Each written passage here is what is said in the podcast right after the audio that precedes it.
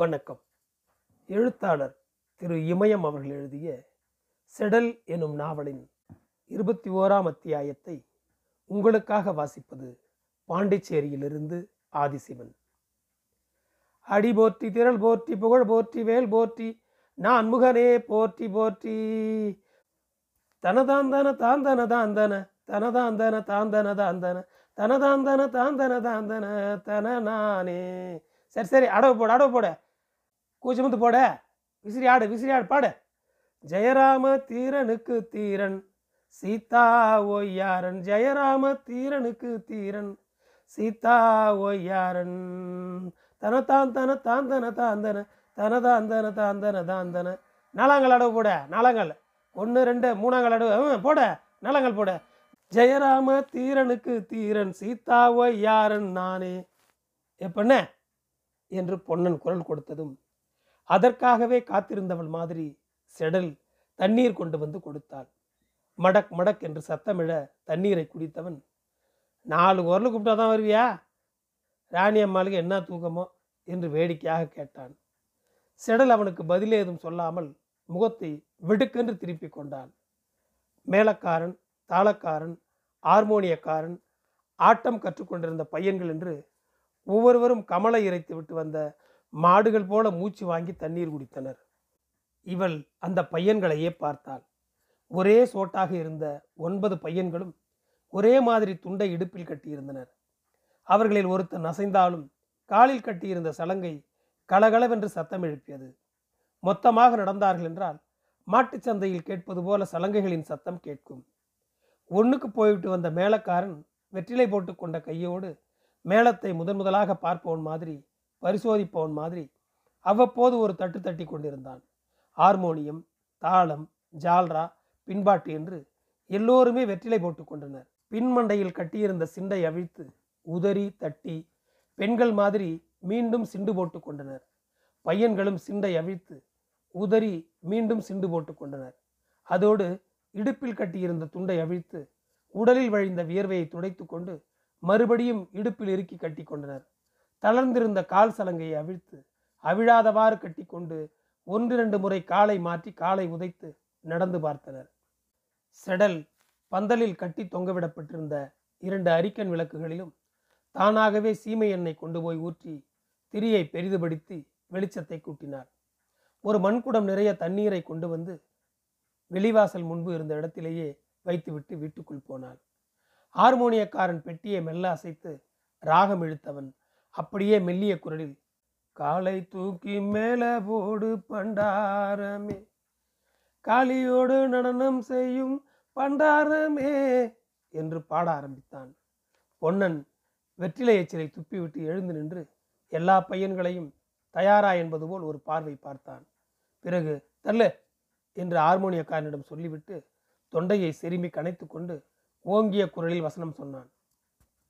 ஆயிரம்கான் இமைதானத்தில் அவனி ஐம்பத்தாறு தேசத்து ராசாக்களும் குடியிருக்க அறுபதடி கம்பம் நட்டு அது எட்டு திசையும் சூழ வேண்டும். அதன் மீதேறி மாலையை கழற்றி எறிவேன். எந்த மன்னவன் கழுத்தில் பூமாலை விழுகிறதோ அவனே என் மன்னனாவான் என்று ஆக்கினை போட்டால் ஆ, வீட்டுக்குள் வந்து படுத்த செடல் கண்களை இறுக மூடிக்கொண்டு தூங்க முயன்றாள். நிமிர்ந்த வாக்கில் படுத்திருந்தவள் புரண்டு குப்புறப்படுத்து அசையாமல் அப்படியே வெகு நேரம் கிடந்தாள். பிறகு ஒரு கழித்து படுத்தாள். என்ன செய்தும் தூக்கம் வரவில்லை. குட்டி போட்ட பன்றி மாதிரி புரண்டு புரண்டு ஒரே இடத்தில் எவ்வளவு நேரம்தான் படுத்திருப்பது? படுத்திருந்த ஈச்சம்பாய் சுடுவது போல் இருந்தது. மிளகாய் பொடியை கண்ணில் தூவிவிட்டது போல் ஒரே எரிச்சலாக எரிந்தது. அதைவிட மேலச்சத்தம் ஹார்மோனியம் தாளம் ஜால்ரா சலங்கை பொன்னனின் பின்பாட்டுக்காரர்களின் பையன்களின் தடித்த கரகரத்த கட்டை குரல்களும் ஓயாமல் கேட்டுக்கொண்டே இருக்கும்போது எப்படி கண்கள் மூடும்? ஆட்டம் கற்றுக் கொடுப்பதை எப்போதுதான் நிறுத்துவார்களோ? இரவு சோறு சாப்பிட்டு முடிக்கும் நேரத்திற்கு ஆரம்பித்தால் பின் சாமம் வரை ஓயமாட்டார்கள். பாட்டு பாடும்போதுதான் என்றில்லை. வசனம் பேசும்போது கூட அடி தொண்டையில் ஏழு ஊர்களுக்கு கேட்கும் அளவுக்கு கத்துவார்கள். அவர்களுக்கேற்ற மாதிரிதான் மேலக்காரன் மூன்று கட்டையில் வைத்து மேளத்தையும் டோலக்கையும் அடிப்பான். நாடகம் கற்றுக் கொடுக்கும் போதுமா? மூன்று நான்கு கட்டையில் வைத்து அடிப்பார்கள். சாதாரண நேரத்தில் எதற்காக காது செவிடாகிற மாதிரி பொதிர் பொதிர் என்று மாட்டை அடிப்பது போல் அடிக்க வேண்டும் என்று எண்ணியவளின் எண்ணம் ஊர் பக்கம் திரும்பியது. எழுந்து உட்கார்ந்து கொண்டாள். கன நேரத்தில் அன்று எல்லாமும் நடந்துவிட்டது. செடலை காணவில்லை என்று ஊரே திரண்டு வந்து காடுமேடெல்லாம் தேடியிருக்கும். ஆற்றின் கரையோரம் நாணல் புதர்களிலும் நீர் தேங்கிய இடங்களிலும் குச்சி விட்டு ஆட்டி தேடி பார்த்திருப்பார்கள். ஏ செடல ஏ செடல என்று சொல்லி கத்தி கதறி இருப்பார்கள். மாட்டுக்கார பிள்ளைகள் ஊர்காலி மாடு மேய்ப்பவர்கள் வழிப்போக்கர்கள் என்று எல்லாரிடமும் செடலை கண்டீங்களா? செல்லியாய்க்கு பொட்டு கட்டி விட்டோமே அந்த குட்டியை பார்த்தீங்களா? வழியில் தடத்தில் எங்கனாச்சும் தெம்புட்டாளா? என்று ஒருவர் தவறாமல் விசாரித்திருப்பார்கள். அதிலும் பூங்கோதையும் மீனாட்சியும் தான் பேய் மாதிரி தேடி அலைந்திருப்பார்கள். அடி மாறியாயே அன்னைக்கு பார்த்து என் புத்தியை மதிமயங்க வச்சிட்டிய. ஊர் கோயில் சாமியெல்லாம் என்னாச்சோ சடங்கு என்ன ஆனாங்களோ திருநூறு வாங்க மாரியாய் தாலாட்டு பாட யார் யாரெல்லாம் தேடுறாங்களோ இந்த ஊருக்கு வந்த பின்னால் தெரிஞ்ச முகம் அறிஞ்ச முகம்னு ஒன்றும் பார்க்க முடியலையே. இந்த ஊருக்கு அந்த ஊர் தூரதேசமாக ஆயிடுச்சே. அம்மா போட்ட புள்ளிகளுக்கு தாலாட்டு பாடாமல் அம்மா எப்படி இறங்கும்? எல்லாரும் சேர்த்து தான் போவாங்க. ஏ மாறியாயி செடல் குரல் விட்டு அழ ஆரம்பித்தாள். சுவரில் சாய்ந்து உட்கார்ந்து கொண்டாள். கண்களிலிருந்து தாரை தாரையாக கண்ணீர் வழிவதை கூட துடைக்காமல் உட்கார்ந்திருந்தாள். ஊரை பற்றி நினைக்க நினைக்க மனச்சுமை கூடிக்கொண்டே போய் ஊரிலேயே இருப்பது போலவும் இருந்தது. விளக்கு மாடத்தில் எரிந்து கொண்டிருந்த விளக்கையே பார்த்தாள். அதை விட்டு கண்களை அகற்றவில்லை. ஊரை பற்றியே நினைத்து கொண்டிருந்தவர்களுக்கு செவிட்டில் அறைந்தது போல ஒரு சந்தேகம் உண்டாயிற்று. இவளை யார் தேடுவார்கள்? இவளுக்காக யார் அழுவார்கள்? குள்ளனும் மண்ணாங்கட்டியும் பூங்கோதையும் மீனாட்சியும் தான் தேடி இருப்பார்கள் அழுதிருப்பார்கள். ஒரு வார்த்தை கூட சொல்லாமல் கொள்ளாமல் போயிட்டாலே பாவி முண்டை.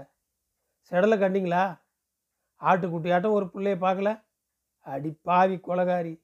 எங்கே போய் உசுரம் மாச்சிக்கிட்டாலோ தீட்டோடு இருந்ததால் ரத்த கவலுக்கு முனிகினி ஏதாச்சும் அரைஞ்சி செத்துருப்பாளா? ஆற்றுல விழுந்து வெள்ளத்தில் போயிருப்பாளா? என்று சொல்லி திட்டியிருப்பார்கள். செடலுக்கு பொன்னன் மேல் கோபம் உண்டாயிற்று. யமன் மாதிரி எப்படி அன்று வந்து சேர்ந்தான்? எதற்காக கூட்டிக் கொண்டு வந்தான்? மனத்தில் ஏதேதோ எண்ணங்கள் அதிலிருந்து அவளால் மீள முடியவில்லை. ஒரு வாரம்தான் என்றாலும் ஒரு யுகம் கழிந்தது போல் தோன்றுகிறது. அவள் மறக்க நினைக்கிற விஷயங்கள் தான் தொடர்ந்து நினைவுக்கு வருகின்றன. வேண்டாததையே வாழும் நினைவு தூக்கி தூக்கி காட்டுகிறது. மனத்தில் உள்ள கசப்பான நிகழ்வுகளை எல்லாம் மறக்க வேண்டும். ஆனால் அவைதான் நினைவில் முன்னே நிற்கின்றன. நாளைக்கு இருட்டுறதுக்கு முன்னாடியே வந்துடணும். தாமதமாக வந்தால் சேர்த்துக்க மாட்டேன் என்று சொல்லி ஆட்டத்தை கலைத்து விட்டான் பொன்னன்.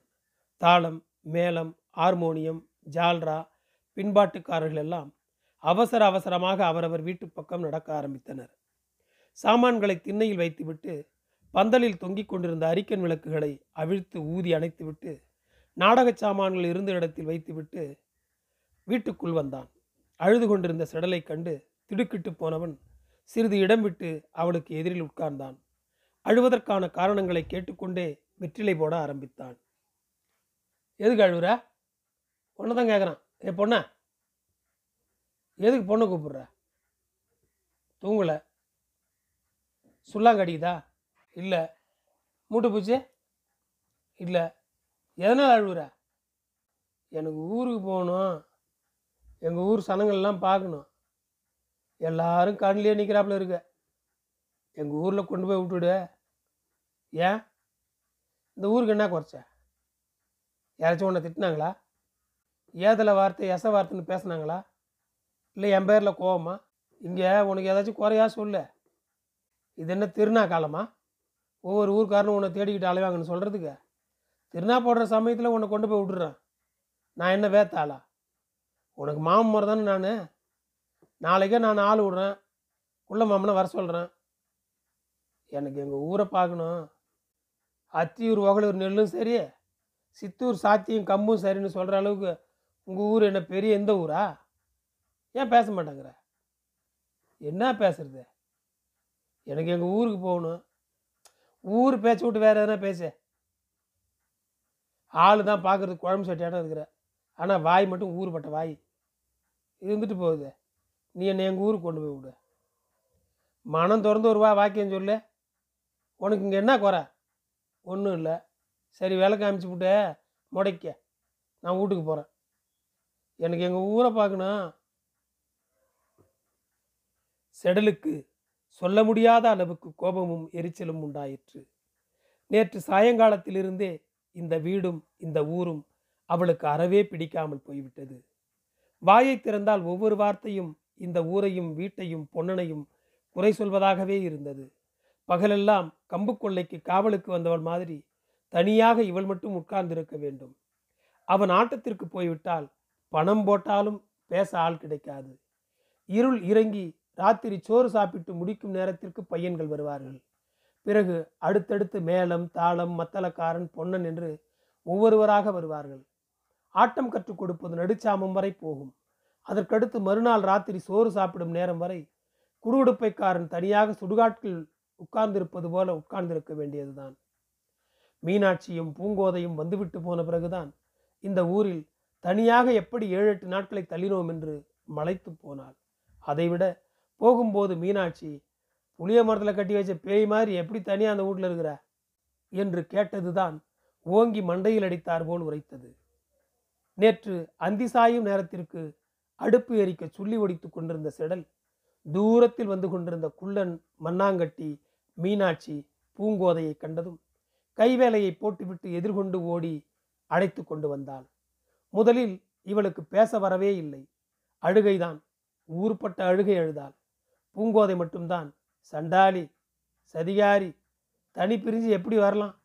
மக்க மனுஷன் இல்லையா? நாங்கள் உசுரோடு இல்லையா? என்று சொல்லி திட்டினாள்.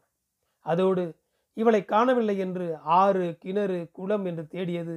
சொந்தக்காரர்கள் ஊர்களுக்கெல்லாம் ஆள்விட்டு ஜோசியம் பார்த்தது கனி வைத்து கேட்டது என்று சொல்லிக்கொண்டே போனாள். இந்த ஊர் பற்றியும் பொன்னனோடு சேர நேர்ந்த விதம் பற்றியும் கேட்டாள். சோறாக்கி சாப்பிட்டு விட்டு படுத்த பிறகும் பேசிக்கொண்டே இருந்தாள். மூவருக்குமே வாய் ஓயவில்லை. பொன்னன் ஆட்டம் கற்றுக் கொடுப்பதை முடித்துவிட்டு போன பிறகு கூட பேசிக் கொண்டிருந்தார்கள். பாடி சாய ஆரம்பித்த போதுதான் கண்மூடி தூங்கினார்கள். ஊருக்கு கிளம்பும்போது இவளையும் கூப்பிட்டார்கள். பொன்னனிடம் சொன்னதற்கு அவன் செடல் விருப்பம் எதுவோ அதுவேதான் முடிவு என்று சொல்லிவிட்டு போய்விட்டான்.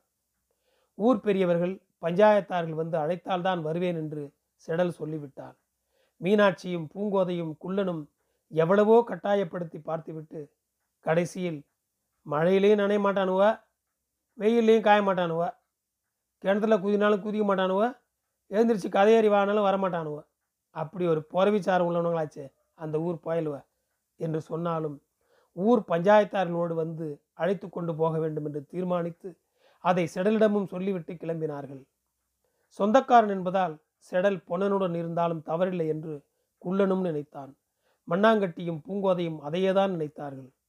அவர்கள் மூவரும் வீட்டை விட்டு வெளியே அடி வைத்ததும் செடல் ஏத்தா ஏக்கா என்று சொல்லி கதறி அழுதாள்.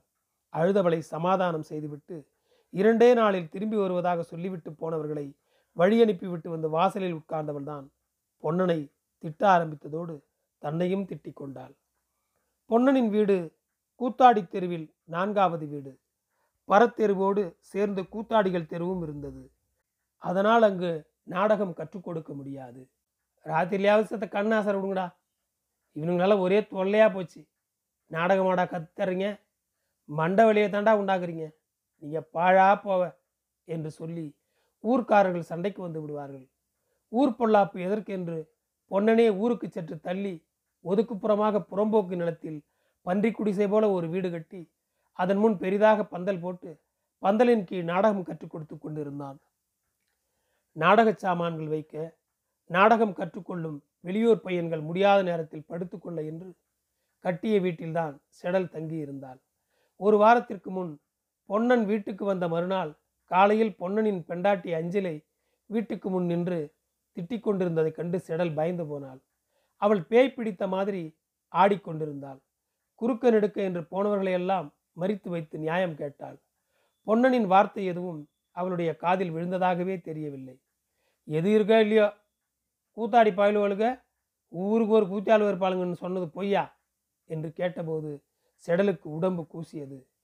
பொன்னன் அஞ்சலையிடம் என்னமோ சொன்னானே ஊருக்கு போக குடித்தெருவை தாண்டி நடந்து கொண்டிருந்த செடலை அவள் வழிமறித்து கட்டாயப்படுத்தி அழைத்து கொண்டு போனாள். நான் ஏதோ தப்பிதமாக எண்ணிவிட்டேன் மனசில் எதையும் வச்சுக்காத. இந்த ஆக்கங்கட்ட கூத்தாடி நான் இவன் ஊர் ஊராக நாடகம் ஆட போகல. இந்த மாதிரி தான் செய்கிறதால ஒன்றையும் அப்படி எண்ணிவிட்டான் வா வந்து இரு. கோவால் அண்ணன் மாவன் இப்போ தான் தெரிஞ்சுது. ஒன்றுக்குள்ளே ஒன்று நீ வேற நான் வேறயா? இனிமேல் எங்கூடவே தங்கிக்குவ என்று சொல்லவும் செய்தாள். அவள் பேசுவது செய்வதெல்லாம் பொன்னன் அடித்து விடுவான் என்று பயந்து கொண்டு செய்வது போல் இருந்தது. செடலாலும் அதிக வீராப்பு காட்ட முடியவில்லை. செடல் வீட்டையும் பந்தலையும் வீட்டைச் சுற்றிலும் நின்ற எருக்கஞ்செடிகள் ஆவாரஞ்செடிகள் பூண்டு செடிகள் குத்து குத்தாக நின்றிருந்த கருவேல மரங்கள் போர்ப்பட்டிகள் குப்பை மேடுகளையும் அதற்கடுத்திருந்த வீடுகளையும் ஒரு பார்வை பார்த்தாள். வீட்டுக்கு பக்கத்தில் இருக்கும் கருவேலம்புதருக்குள் தான் பெண்கள் ஒதுங்குவார்கள். அப்படி போகும்போதெல்லாம் சிறு பிள்ளைகள் தொடர்ந்து கத்திக்கொண்டே பின்னால் ஓடி வரும். அவர்களை இவளிடம்தான் விட்டுவிட்டு போவார்கள். அந்த மாதிரியான நேரங்களில் மனம் வெறுத்து சொல்வாள் எந்த ஊருக்கு போனாலும் என் தலைவிதி என்ன விடாது நன்றி. செடலின் கதை தொடரும். என் குரல் உங்களை தொடர ஃபாலோ பட்டனை அழுத்தவும். மீண்டும் நன்றி. என் குரல் உங்களை தொடர ஃபாலோ பட்டனை அழுத்தவும். உங்களுக்கு நன்றி மிக நன்றி.